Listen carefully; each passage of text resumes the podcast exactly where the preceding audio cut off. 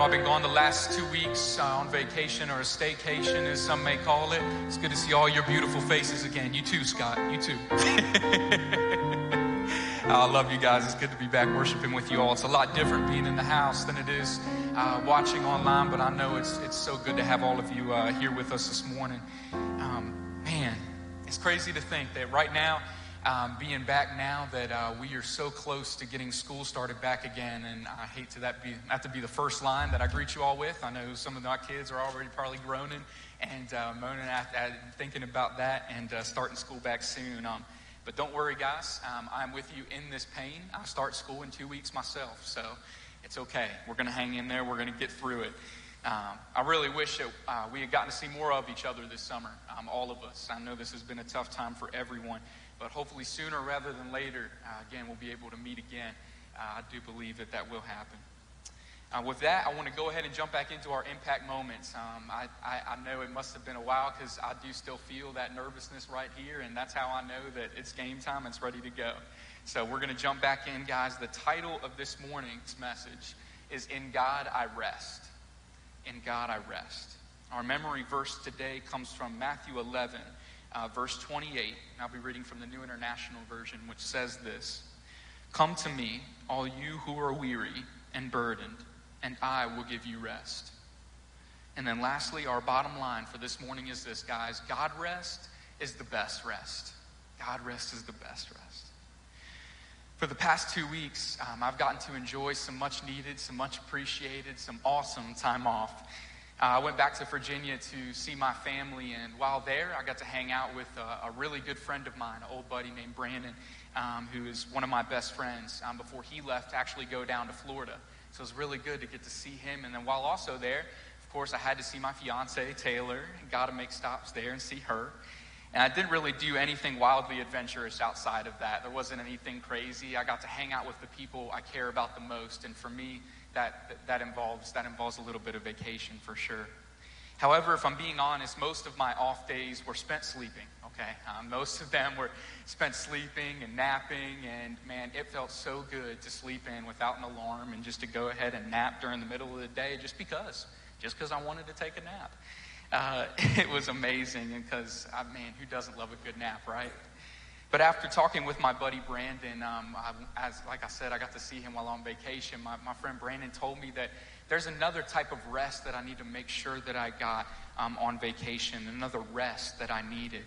You see, God has been telling me to rest in His love for me, believing and trusting that He's going to look out for me, uh, it involves thinking that God will give me the strength and the right amount of energy to handle everything that He's given me time for. And then it's resting in the truth that God's taken care of everything.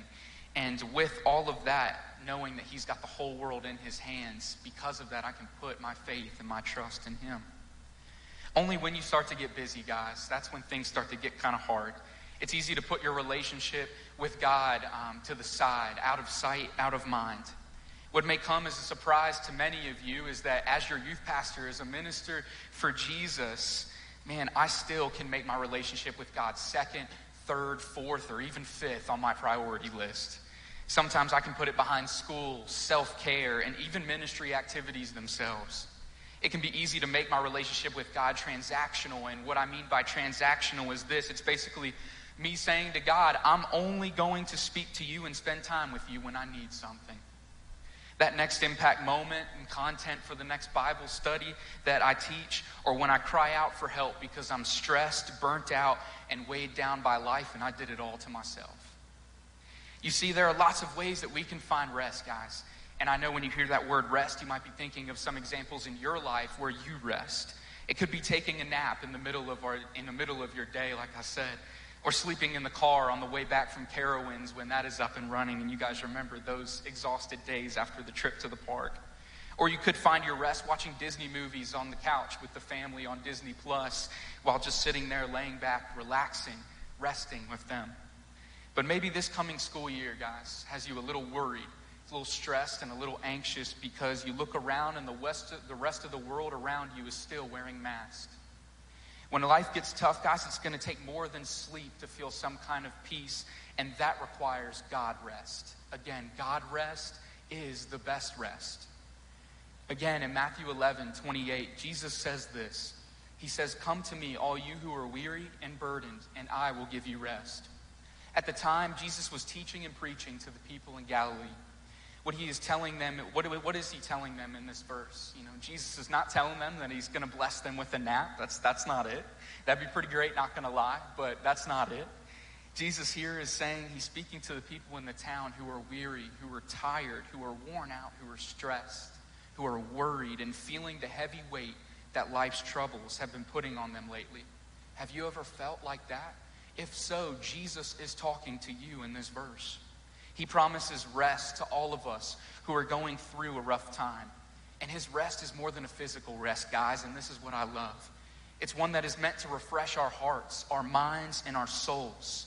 Jesus gives us this kind of rest when we learn to depend on Him for everything. It's trusting that God will provide for your every need, and it's believing that the world, that the people around us, and life's crazy circumstances cannot get us down because you know why? Because Jesus has overcome the world. Anxiety, depression, abuse, racism, and this coronavirus don't measure up to the power and strength of our God. That right there is enough to give any one of us peace. And for me, man, when I hear that, when we can truly believe that the God of the universe is on our side, we have nothing to be afraid of because the Lord is with us. But Jesus is also speaking to another group here in this verse. And he tells the people to come to him, all who are weary and burdened. Burdened. This one applies to all of us for me because we are all burdened or weighed down by sin. And we know what sin is, right, guys? Sin is an action or a thought that leads to us disobeying God's word and to feel the weight or burden of being separated from his holiness and perfection. Many of you might right now uh, right now might know what this feels like. Many of you might have felt that, you know, that feeling you know, in the pit of your stomach that, you know, just is really hard to shake. You might get these thoughts in your head that try to tell you that you're unworthy and that you'll never measure up. But our sin doesn't have to keep us from God. No, it doesn't. Sin is a burden or a weight that we all carry until we bring it to the cross. Jesus is saying, Come to me, come here, come here, come into my loving arms, and I will carry your burdens. I will carry your shame. Jesus tells us just look at the cross because that is a symbol of my love for you. The love and forgiveness of Jesus is one of the most amazing ways for me, guys, that Jesus gives us rest. So let me close with this. During the day on Friday, um, I got to spend some time at a, at a getaway cabin, I, would like to call it, at an Airbnb that I had the pleasure of being able to rent out. While there, I got the God rest that I needed. Before I stopped to listen to God, God's voice, I cast all my cares on Him before I entered into silence with God. Everything on my mind, from my grandpa's cancer to school coming up and even to my future marriage, ah, man, I just wanted to hear Him tell me that what I needed to hear, whatever that might be.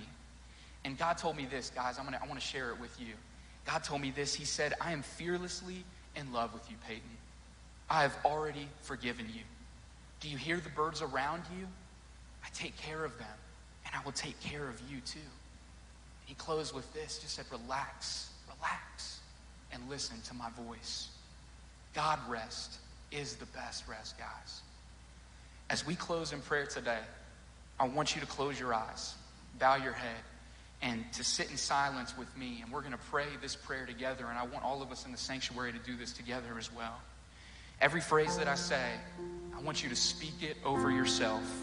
So now, if you will, go ahead and close your eyes, bow your heads, and let's pray this prayer together. Repeat after me. Dear God, help me to rest and relax so that I can hear your voice. Help me to rest knowing that you are in love with me. If I believe in Jesus, my sins are forgiven. Lord, I will trust in your rest because you will take care of me. I will run into your open arms because I know that you will give me the rest that I need. Thank you, Jesus. Amen. Thank you, guys.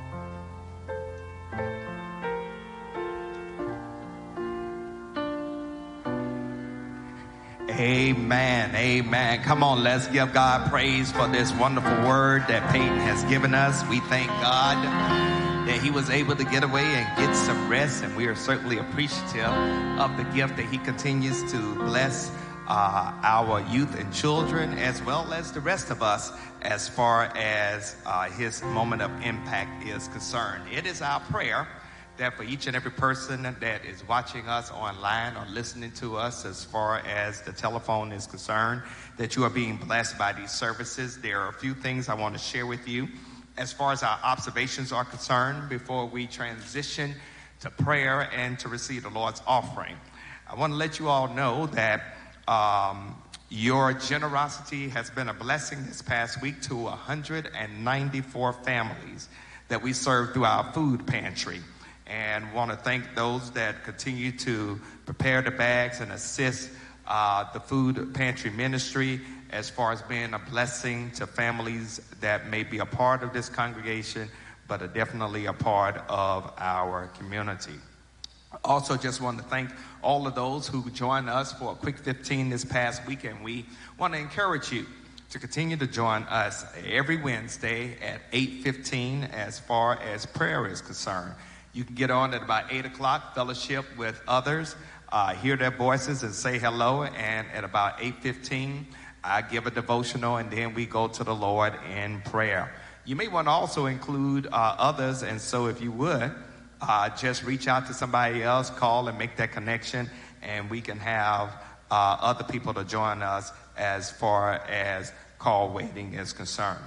I want to let you all know that since we're in this pandemic moment, uh, we're in the process of getting ready to start back having communion, and we're going to be doing it virtually. So, on the first Sunday in September, as we prepare to have communion, we want to invite you all to come and do what we call a curbside pickup this Saturday and the next Saturday. This Saturday from 11 to 1 a.m. on p.m. rather on August 22nd and 29th. I, along with uh, deacons, will distribute to uh, each family uh, communion implements to say hello, wave at you, just to see you from a physically safe distance. We're going to distribute the implements through no contact and sanitize meals and methods with glove and mask. We're asking that each please make sure you have on your face mask while speaking to each other and you will remain in your cars. And so reach out to the church office this week to coordinate alternate methods of distribution if you're not able to join us curbside as far as receiving your communion elements. Also, in that curbside, we're going to also share with those who are part of our Sunday Morning Live. You can get your Sunday school books for the new quarter. And again, make sure that you have on your mask and cars. And then our young adult ministry is having a food drive those two Saturdays as well. And so we need to replenish the shelves for our Wednesday distribution as far as the food pantry is concerned. We have details of the items that we need to collect, and you can check that out as far as our website is concerned. For our church sabbatical month, we're asking that all ministries will refrain from meeting. We want to get rest and refreshment so that we can gear up as far as the fall is concerned. And we look forward to all ministries going full steam ahead in September. We're going to have online church homecoming and church revival August the 30th, 31st, and September the 1st. Uh, on August the 30th, our homecoming Sunday, we're going to have the Reverend Dr. Freddie James Clark, who will be sharing with us the preach word on August the 31st, that Monday, the Reverend Dr. Jesse T. Williams. And then on August, I mean, on September the 1st, the Reverend Dr. Jerry Carter. Um, we will have our singers in house, so we want you to tune in at 7 o'clock. We're going to run that service for 75 minutes. So from 7 o'clock to 8.15 each night. That's what we're going to do. So we want you to join in Um, sit around your television. We're going to be here live. We're going to make sure that they're connected with us live, and we're going to have our annual church revival at that particular time. Also, uh, the census date has changed. The deadline for the completion of your census data uh, has been uh, changed to September the 30th. Please, ma'am, please, sir, if you have not filled out your census or you know somebody who has not filled out the census, please, ma'am, please, sir, it is as easy as going online, uh, going to the census uh, website. It takes about 10 minutes for you to fill out your census. We need to make sure that everybody, hear me, everybody is counted so that we can see the proper allocation as far as the federal government is concerned, as well as the proper apportionment when it comes to our representatives uh, in the Congress. I want to say one more thing, and you'll be hearing more about this in the future, and it is about the upcoming federal elections and state elections and local elections. We know and we have been hearing as of late some issues that may be taking place with absentee ballots or mail in ballots. Now, our social justice ministry is in the process of putting together a plan that will hopefully and prayerfully allow for us to navigate this particular moment.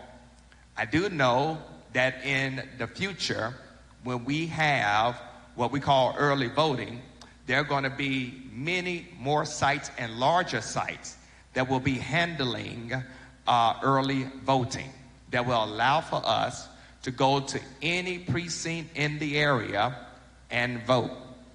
That being said, I want to encourage you if you are using an absentee ballot, if you want to vote by an absentee ballot, and you're concerned about what is going on with the United States postal system, you can take that absentee ballot, make sure you get another signature on it, take that absentee ballot and take it to the Board of Elections or place it in a secure ballot box, or you can take it to a polling station and turn it in. We're going to give you further information and we're going to have that um, highlighted on our website because this election, this election is very, very important. And we need for as many of you all who can to join us as far as this election is concerned and cast your vote. Let me say that again. Cast your vote. As far as I'm concerned, here at St. Paul Church, every Sunday is going to be souls to the polls once we start early voting. Once we start early voting, every Sunday it's going to be souls to the poll. So every Sunday, I want to encourage you after you uh, check us out as far as our church service is concerned, make your way to the poll if you have not voted. We want as many of you all to please, ma'am, please, sir, vote early. Vote early. Let me say that again. Vote early. We don't want you waiting in long lines on November the 3rd. Vote early. Take advantage of early voting. If you can't take advantage of early voting, then do the absentee ballot and turn it in. But we want to vote early. And again, once early voting starts, here at St. Paul, every Sunday, is going to be souls to the polls. Let me say that again. Every Sunday when early voting starts, is going to be souls to the poll. As we prepare to go to the Lord in prayer, um, there are several prayer concerns that I want to share with you. We want to lift up Deacon James Johnson and the loss of Sister Casey Johnson, his mother. Her final arrangements are pending. We want to lift up the family of disciple Naomi McLean, better known as Sister Mickey, the mother of Sister Chandra Watley. Her services were yesterday. The family of Brother Thomas Rhodes, the husband of Sister Annie Rhodes. His service were on was on Friday. Um, we want to lift up the family of disciple Geneva Hudson, the aunt of disciple Shirley Harris. Her services were Friday. The family of Sister Barbara Sessons, the sister Deacon Levon Sesson, her services were on Wednesday. and we want to continue to lift those persons up in prayer. Also, the brother of Thomas Rhodes, he is, he was the father of Sister Denise Rhodes, Danny Rhodes, and Don Rhodes. We also want to lift up Sister Great, Reverend Grace Ridgway, who's in the hospital, and Curtis March, who is in the hospital as well. You will see names that it will be scrolling on the screen as far as those that are sick and shut in, and we want to lift up those names in prayer. So as we prepare to go to the Lord in prayer at this time, we're asking that Reverend Pate will come and he will take us to the throne of grace.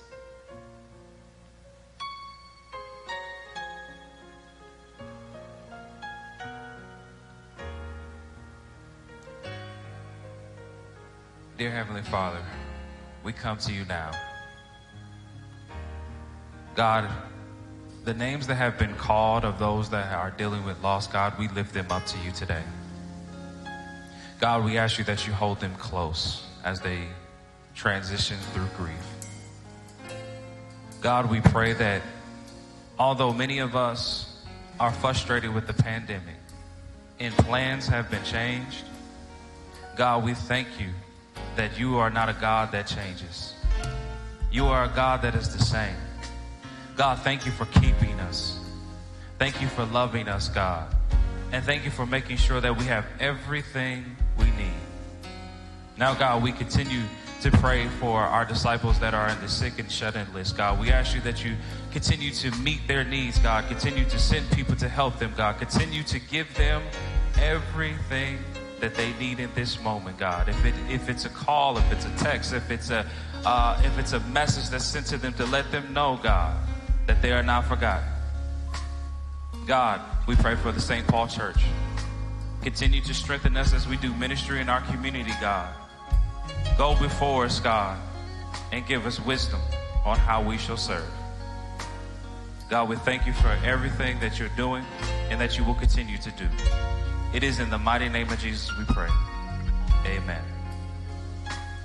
Amen. Amen. Amen. Let's give God praise and we pray that you know your prayer has been answered. Thank you, Reverend Pate, for taking us to the throne of grace. Well, my brothers and sisters, those that are helping us with worship this morning, as well as those who are watching us online, it is time to give.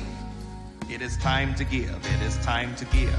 It is time to give. And as we prepare to give, I want to remind you that there are three ways that you can give here at the St. Paul Church. Since our church office is closed for public access, uh, we are allowing you to do a couple of things. Number one, you can mail your check or your money order to the church here at St. Paul Baptist Church, 1401 Allen Street, Charlotte, North Carolina. Uh, or you can drop your check off here at the church or cash. Just call the church at the number listed prior to your coming to make sure that somebody is here to receive your offering. Second way you can give is securely through our website. then the third way you can give is through the app called Givelify. If you don't have that app on your smart device, you can download it to your smart device. Search for St. Paul Baptist Church, Charlotte, North Carolina. You ought to see this sanctuary or our logo, and you can give as far as that is concerned. So, as we prepare to give, I want you to do me a favor. If you would take your offering or whatever, or however you're giving, if you will place it in your right hand, let's lift it up to the Lord as we consecrate our offering because we want to give God what's right not what's left. And let's go to the Lord in prayer. God, we come to you for the wonderful opportunity to partner with you as far as your work, your witness, and your word are concerned. God, take these gifts of ours, bless them in a Godfold way, multiply it so that we can continue to be a witness of your grace and your generosity in our lives. Bless us, oh God, as far as our gifts are concerned so that we can continue to be a blessing to someone else. God, for persons who are not working, who have no modicum of income. God, if you will strengthen them and allow for us to bear their weaknesses in this time. It is in the name of your Son, Jesus the Christ, we pray, and in his name we claim it done. Amen. Amen. Go ahead and give at this time, and as you give, our adult ensemble will bless you with song. And we ask that you all would lift us up in prayer as far as the preaching moment is concerned.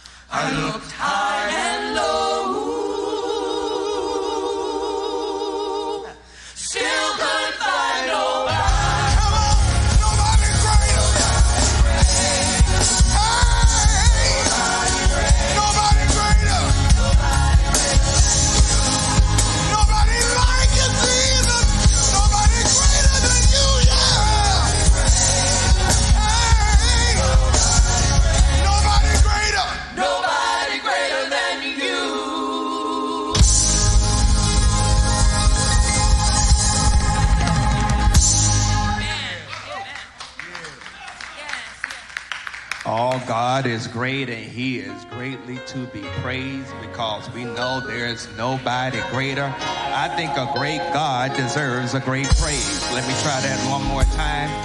I know you all are watching us on, on screen, but let me say that again in your house, at your kitchen table, in your bedroom, in your den, in your living room, if you're exercising, I just said a great God deserves a great praise.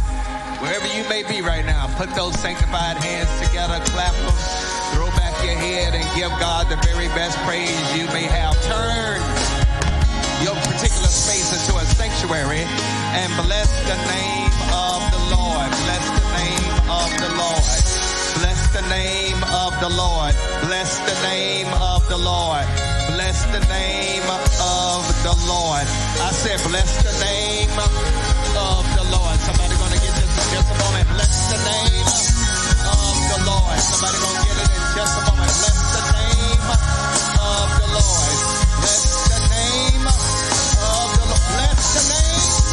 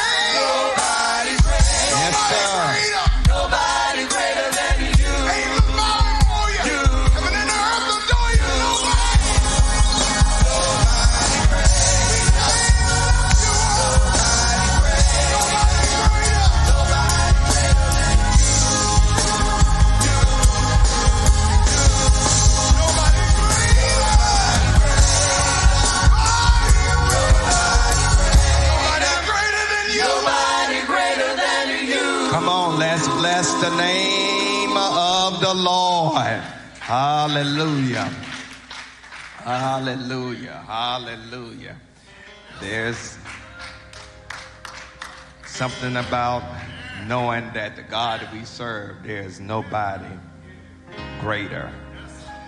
As we continue a series of sermons from Psalm 139 talking about the God who cares we want to lift up Psalm 139, verses 7 through 12. Verses 7 through 12. This is the third sermon in this series, and it reads like this Where can I go from your spirit? Or where can I flee from your presence?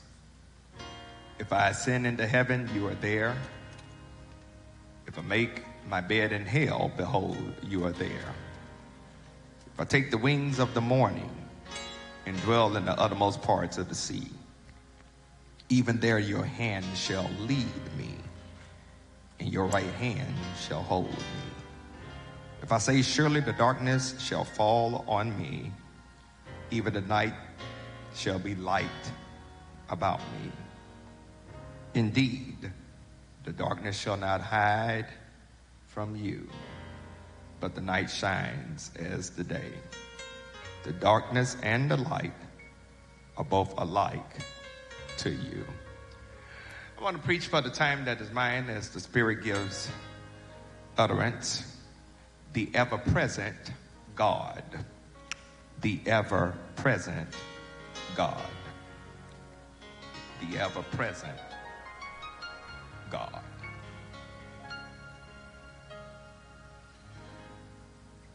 We live in a time and a world and among a people who require proof and evidence, especially when it comes to the supernatural and the miraculous in the justification of the existence of God.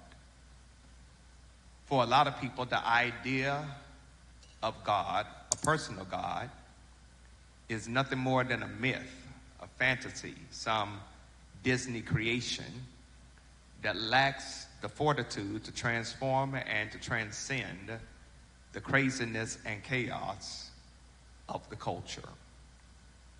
In fact, with all that has been happening lately, there have been Christians and atheists who are basically asking the same question Where is God?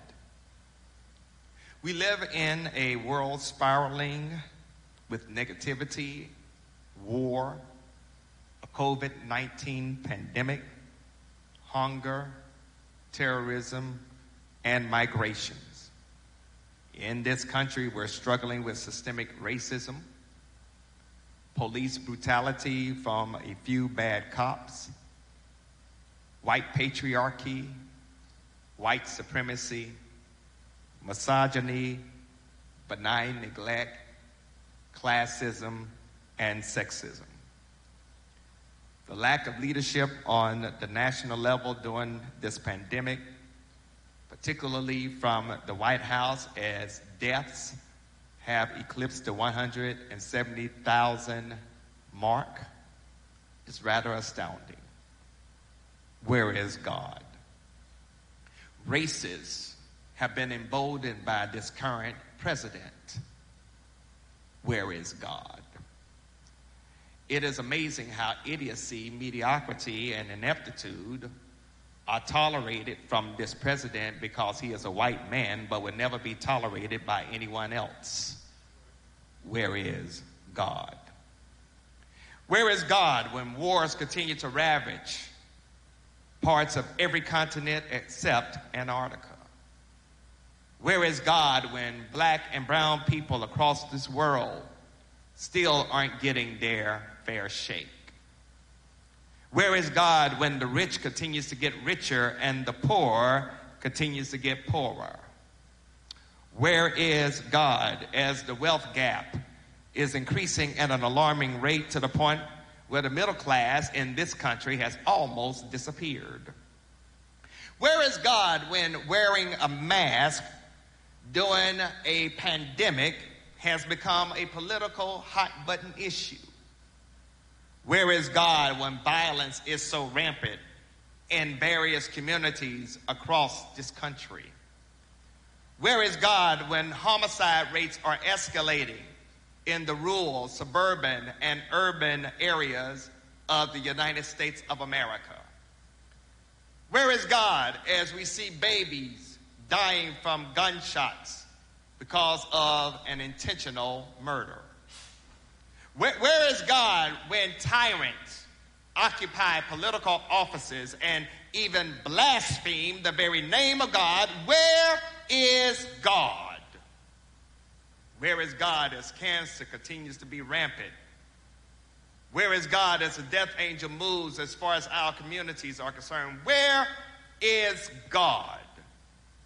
I don't know about anybody else, but there are times when I wish that God would sometimes move like God did in the Old Testament and reveal God's self in such an amazing and an apparent way until you know it's nobody but God. Is it still possible to meet the sovereign and the eternal God of the universe in a secularized world like this? In a world that seems to be going to hell in a handbasket? Has God decided to abandon the planet Earth and give up on the human enterprise and decide to hang out somewhere else in his universe? I find myself at times wrestling with the question about the presence of God. Most of us, if we got a little sense, can be people of reason and faith. We can embrace both the science and the supernatural.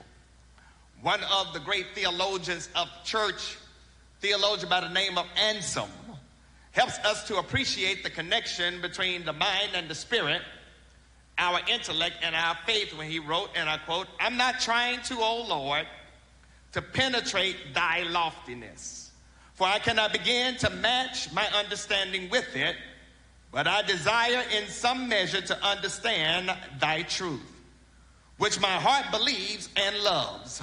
For I do not seek to understand in order to believe, but I believe in order to understand. For this to believe that unless I believe, I shall not understand. End of quote. I think it's safe to say that I along with those of you all who are watching this screen and listening in this sanctuary, that we know that God is real.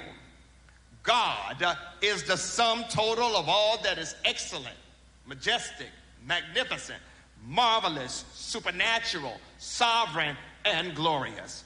And it is this God who has made God's self known to us through two aspects God's omnipresence and God's manifested presence. Jehovah is the God who is ever present. Let me, if I could, do a little Bible teaching for a moment, a little doctrinal explanation about what I'm dealing with, because the omnipresence of God is one of the essential attributes that makes God the true and living God. It is the divine fact that God is a spirit, which means that God is a non physical, beyond localization, and God may seem somewhat transcendent. In other words, God is everywhere at the same time without being captured by his space and time. And yet, this omnipresent, non physical God wants to be in relationship with folks like you and me. Let me dig a little deeper. There is also the manifested presence of God. This is when God shifts from God's omnipresence to making God's self known uh, in some tangible way. Since God is spirit, if we're to worship this God, it must be done in spirit and truth.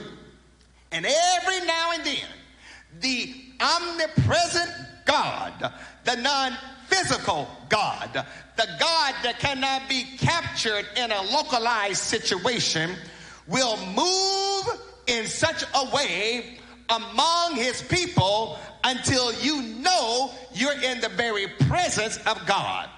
It is referred to as the Shekinah glory of God. And the Shekinah glory of God has been revealed in many instances. For example, the Shekinah glory of God was revealed among the Israelites when God led them with a pillar of cloud during the day and a pillar of fire at night. The Shekinah glory of God revealed God in such a way that when Solomon built the temple and was getting ready to dedicate it, that the smoke of the Lord filled the temple until the priest could not go in and minister. Isaiah saw the manifested presence of God when he realized that on the year that King Uzziah died, when he was in the temple, he saw the Lord high and lifted up, and his train filled the temple. There are times when God will reveal God's self in such a magnificent and magnanimous way until it is uh, the actual tangible presence of God that makes you feel like you can cut it with a knife, but you can't.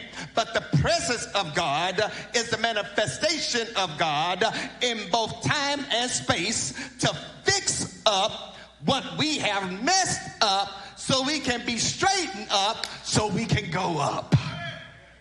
However, the psalm that I present to you this morning, Psalm 139, David raises two rhetorical questions that have created a tension in his soul. He says, first of all, where can I go from your spirit, or where can I flee from your presence? Some commentators believe that David was trying to figure out how to get away from God.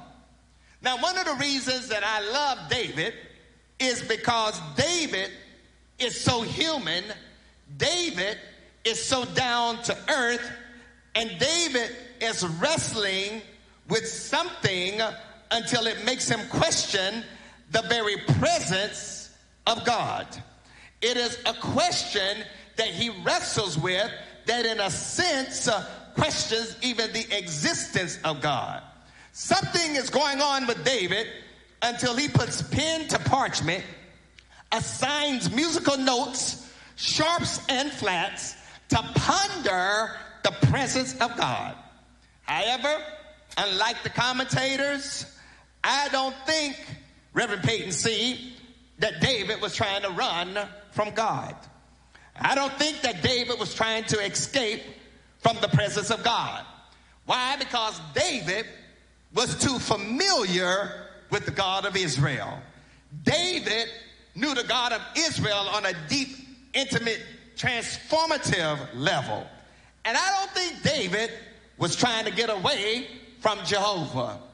Not the God referred to as his shepherd, not the God referred to as a refuge, not the God referred to as a strong tower, not the God referred to as a battle axe, not the God referred to as his light and salvation, not the God referred to as the strength of his life. No, I don't think David was trying to get away from that God. I think David is wrestling with something that all of us wrestle with, and here it is uh, that there are times when you and I go through moments in our lives where we can't feel the presence of God, but just because you can't feel the presence doesn't mean that God isn't there. This is the ever present, the omnipresent, the always present God uh, who is there even when we fail to recognize God, even when we fail to feel God, even when we fail to acknowledge God, God is there. I want to wrestle for a few brief moments, if you don't mind. What's so significant about the presence of God for us that we can pull from this reading? I want to suggest to you a few things and then I'll bid you adieu. First of all, you will discover that God's presence is unavoidable.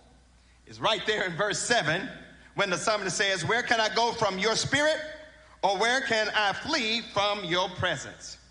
These two questions, these two questions makes it seem like David wants to get away from the presence of God when it comes to proximity and intimacy.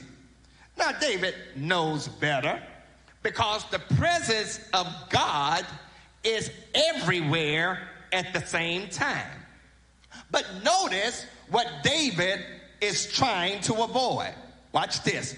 The Spirit of God and the presence of God.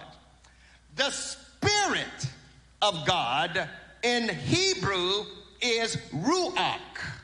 This is the same word that is used in Genesis 2 7 when the writer of Genesis said that God formed Adam out of the dust of the ground and breathe into him the breath of life, the Ruah, and Adam became a living soul.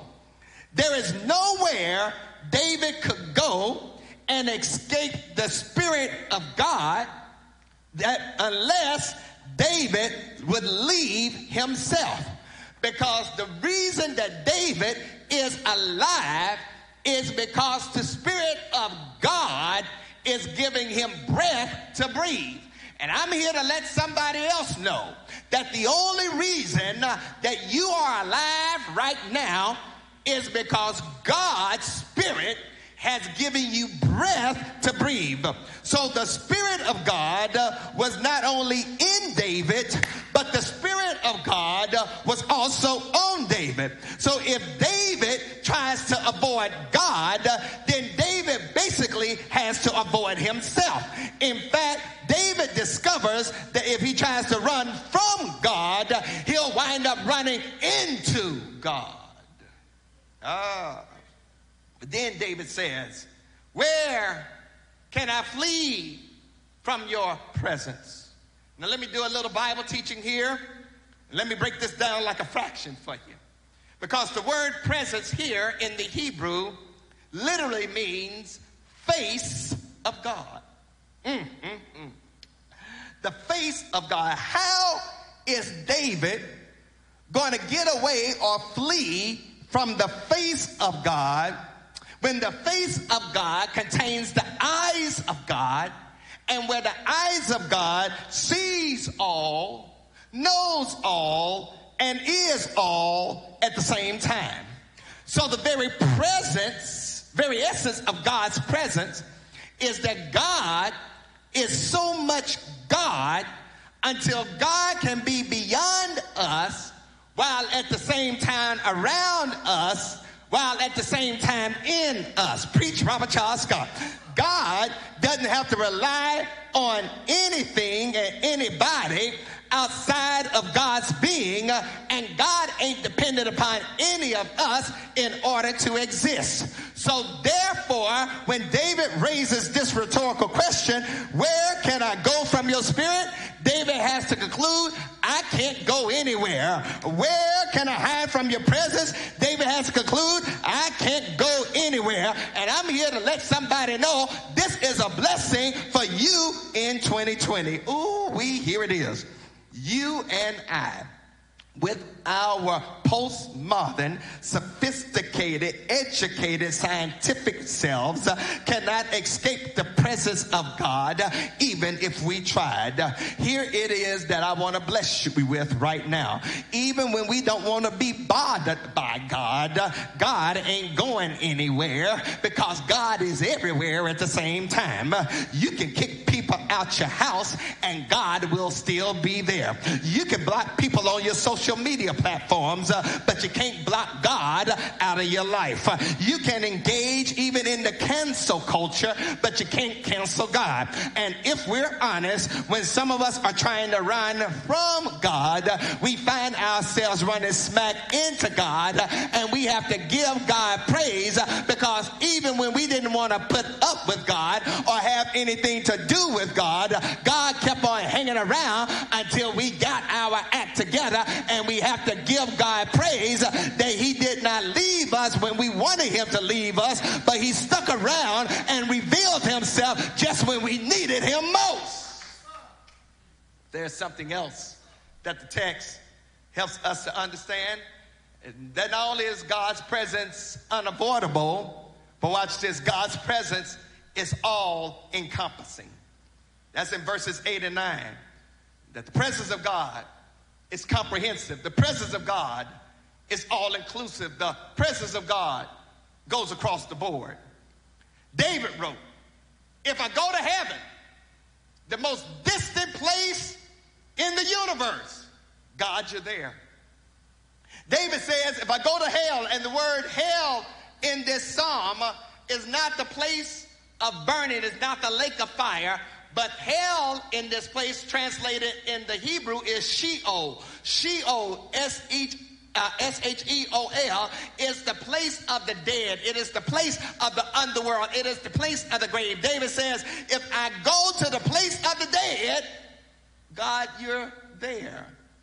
Then David says, if I could jump on a light beam and move at 186,000 miles per second, and go from the east across the sky to the west, crossing the Mediterranean Sea, God, you're already there. Here's the kicker that blesses me real good because some people at that time worship false gods. They worship idol gods. They had different gods for different things. There was a god of the water, there was a God of the dead. There was a God for the sky.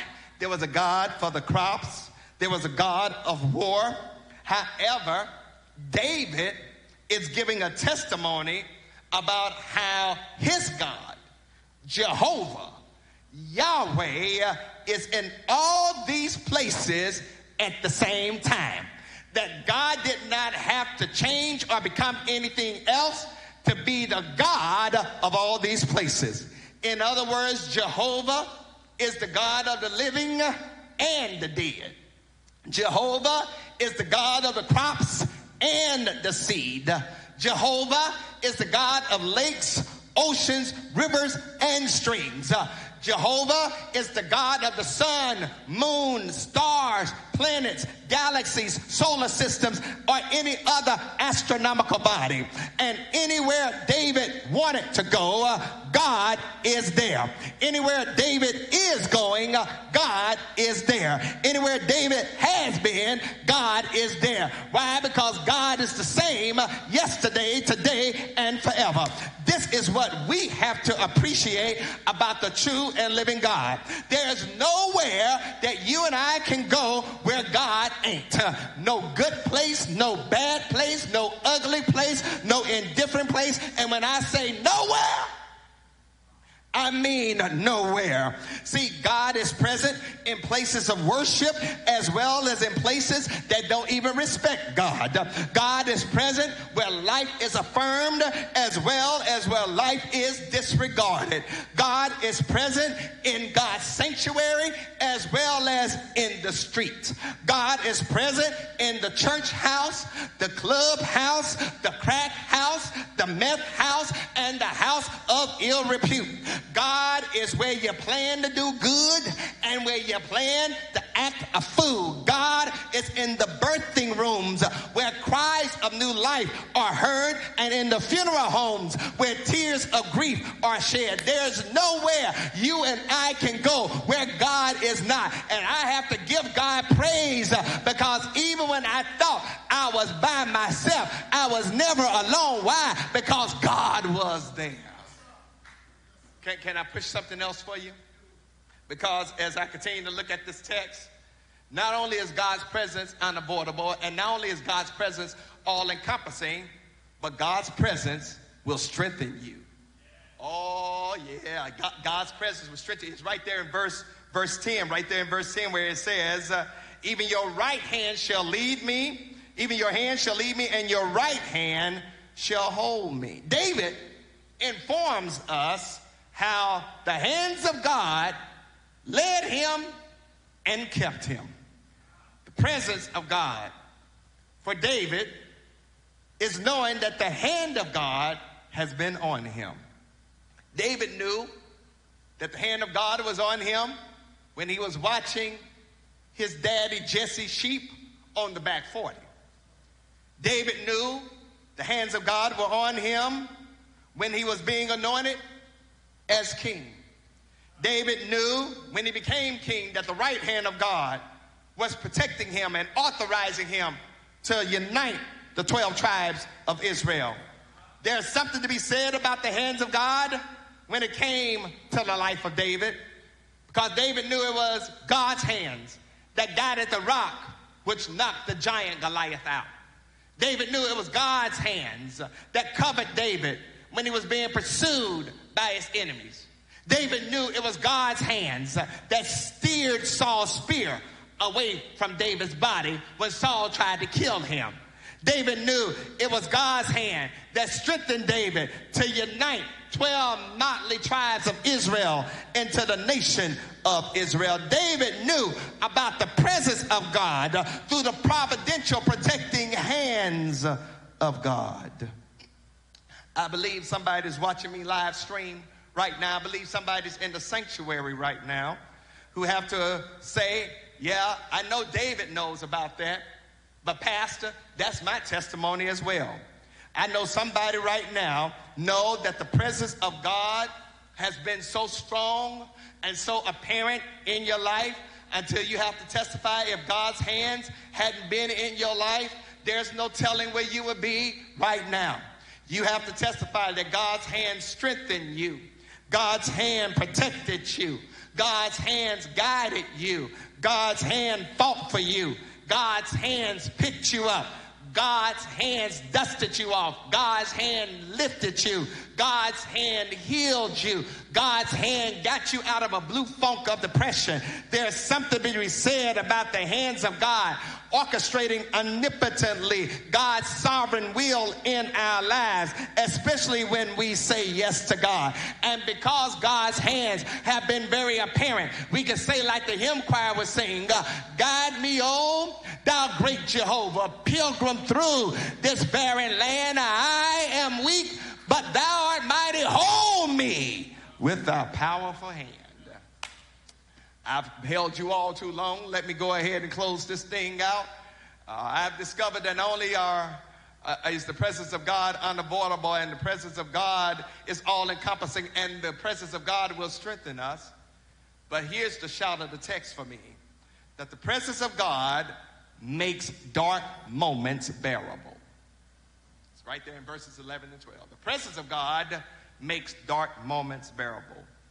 David says, Surely the darkness will fall upon me, even the night shall be light to me. Indeed, darkness shall not hide from you, but the night shines as the day. The darkness and the light are both the same to you. David talks about how darkness comes upon him. And if he's not careful, it can take him out. I, I was really trying to understand what David meant when he talked about darkness falling on him and darkness being light to him. David is admitting that if I'm not careful, the night season, darkness, can so overwhelm me until it makes me think that life ain't worth living. That, that, that when I'm in the night season, when I'm in the darkness, be it sickness or depression, be it forsakenness or betrayal, be it uncertainty or doubt, when I'm in the dark season, and, and, and, and, and I can't even see the hand in front of my face, I may, if I listen to the demonic, think that life ain't worth living. And yet, I want to bless somebody, yet, that even though I can't see myself in the darkness, God sees me in the darkness. And so you and I can't escape God in the darkness, even the darkness of our souls. Because when it comes to God, darkness and light are the same thing. when it comes to God, forces of darkness will try to erase. When God is in our midst, it will try to take us out. But part of the reason that God's presence makes the darkness bearable is because the God we serve does God's best work when it's dark. It is in the darkness of creation when God said, Let there be light. It is in the darkness when God sent the death angel down to Egypt land to take out the firstborn of cattle and uh, the firstborn of the male child of Egypt. It's in the darkness uh, that God led Israel by a pillar of fire at night.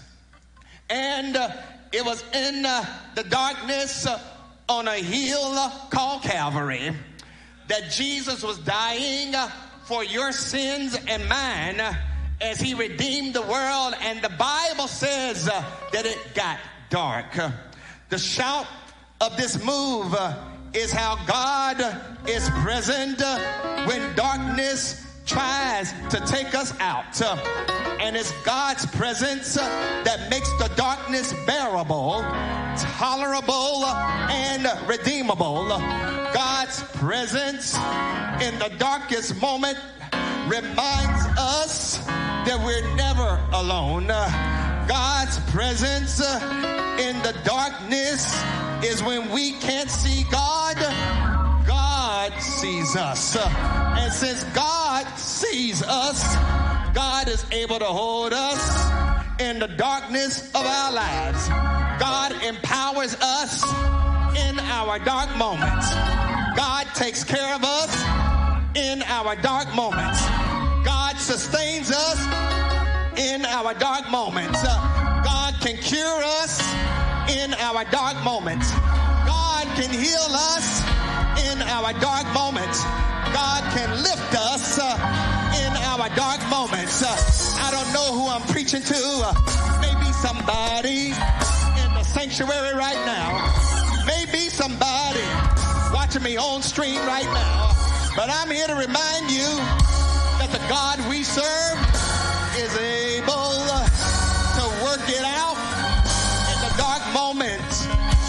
your life. And that's why I can sing that song.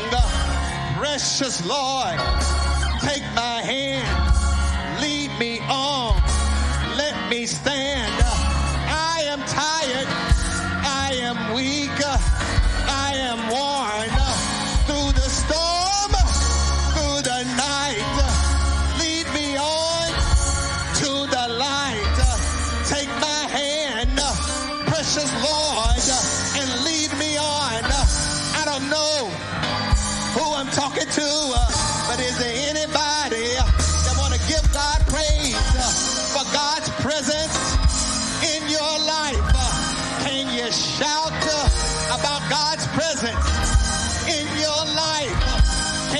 up hands uh, about God's presence uh, in your life? Uh, can you stand on your feet and give God praise?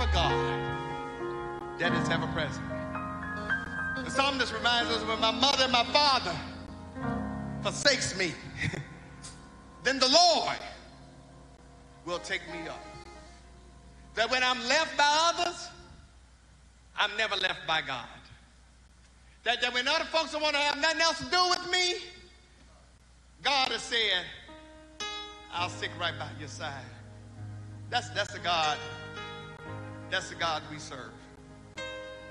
And his presence, his presence, his presence makes this life worth living.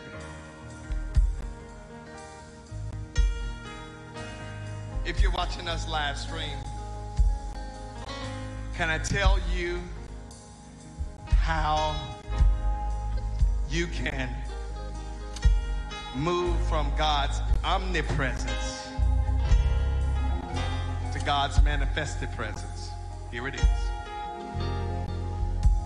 By accepting Jesus Christ as your Lord and your Savior, Jesus becomes the physical embodiment of the presence of God in this world. And then Jesus says, I got to go back to my Father, but I'm going to drop off one more thing to you. I'm going to give you my Spirit, the Holy Spirit. He's going to be inside of you. He's going to teach you some things and remind you of some things that I've shared with you through the Word, through my teaching and through my example. If you want to have the manifested presence of God in your life, it comes by accepting Jesus Christ as your Lord and Savior. And if you are watching us live stream right now or listening to us on the radio, and you want a relationship with the ever present God, I'm going to lead you in a prayer in a short moment. People are being brought to Christ through our virtual plat- platform.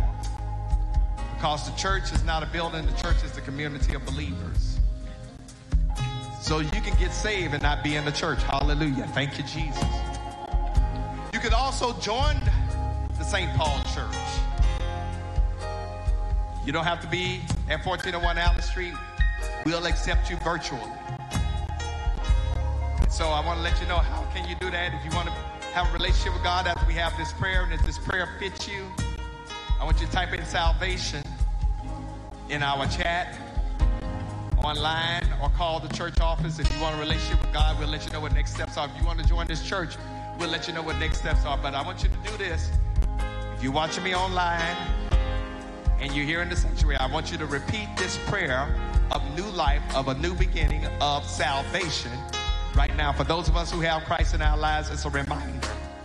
But for those who do not, it is the beginning of a transformative, redemptive, liberating moment as far as your life is concerned. You can start anew right now. So if you would, bow your heads, close your eyes, repeat this prayer after me. God, I want your presence in my life where I know it.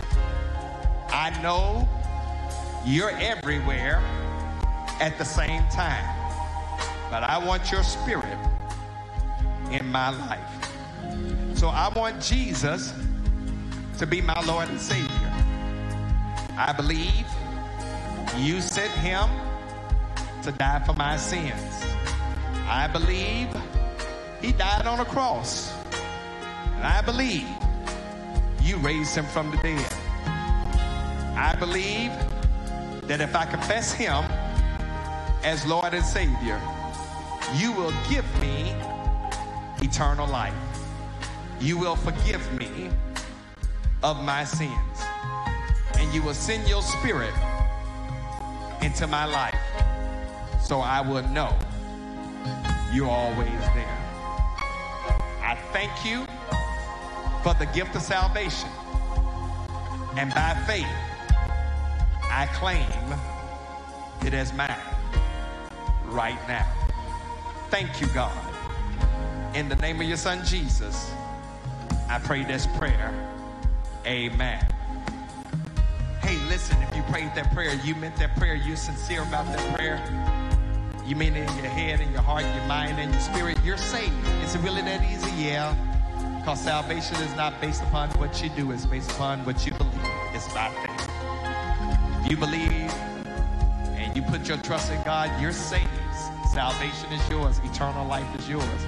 However, God doesn't want you to stop just with getting saved. He wants you to connect with His people because that's how you grow. So, I would love for you to make St. Paul your church home. We would love to help you grow. We would love to walk this walk with you, help you to become the disciple that God would have for you to be. Do me a favor if you will follow the prompts at the bottom of the screen. If you want to be saved, type in salvation. One of our digital ministers will reach out to you. If you want to join this church, either as a member, as a disciple, or under watch care, just type that in. One of our digital ministers will reach out to you, or you can call the church office. Leave the information where we can reach it get back with you. Let us know what you desire to do and to connect with our church. And by 5 o'clock tomorrow, somebody will reach back out to you and let you know what the next steps are. We pray that you know that God is ever present, but God wants to be even more intimately present in your life. But listen, we're getting ready to get out of here. We thank you for watching us, checking us out online. Continue to stick around, check out the announcements that we have forthcoming. I thank God for you, and as we prepare to leave, and now to Him who is able to keep you from falling and to present you faultless before the presence of His glory with all exceeding joy. It's only wise God, our Savior. Be glory and majesty, dominion and power, both now and forever. And the people of God said, Amen. Listen, God loves you. I love you. I miss you all dearly. Continue to take care of yourselves. Wear your mask. Practice social distancing. Sanitize and wash your hands. And we are one day closer to coming back into the sanctuary. But until then, let's do what we need to do to curb this pandemic. I miss you all. I love you all. God bless.